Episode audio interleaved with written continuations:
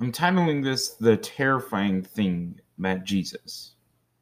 And it's a very short and simple thing that I'm going to say to you this uh, morning or whenever you're listening, ladies and gentlemen.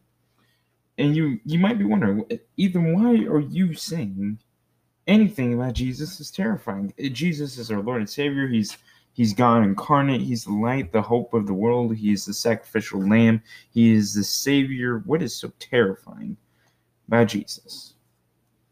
And while all those things are true, while all those things are beautiful and hopeful, the terrifying thing about our Lord and Savior is the fact that we are in need of Him in the first place.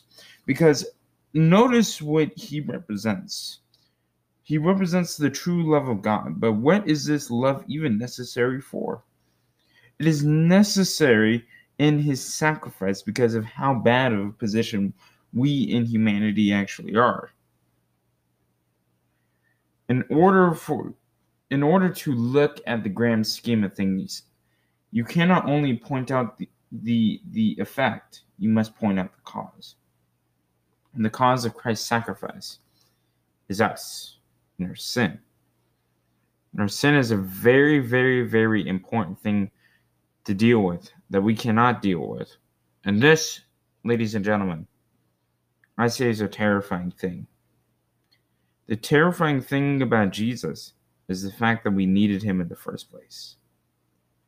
That is what we must realize.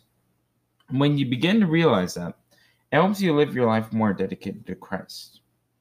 Because you realize the full effect of what he's done for you, the full effect of the truth, the love, the grace, and the light and the hope, the gospel of Jesus Christ. We'll see you here Sunday. This is Common Sense Christianity.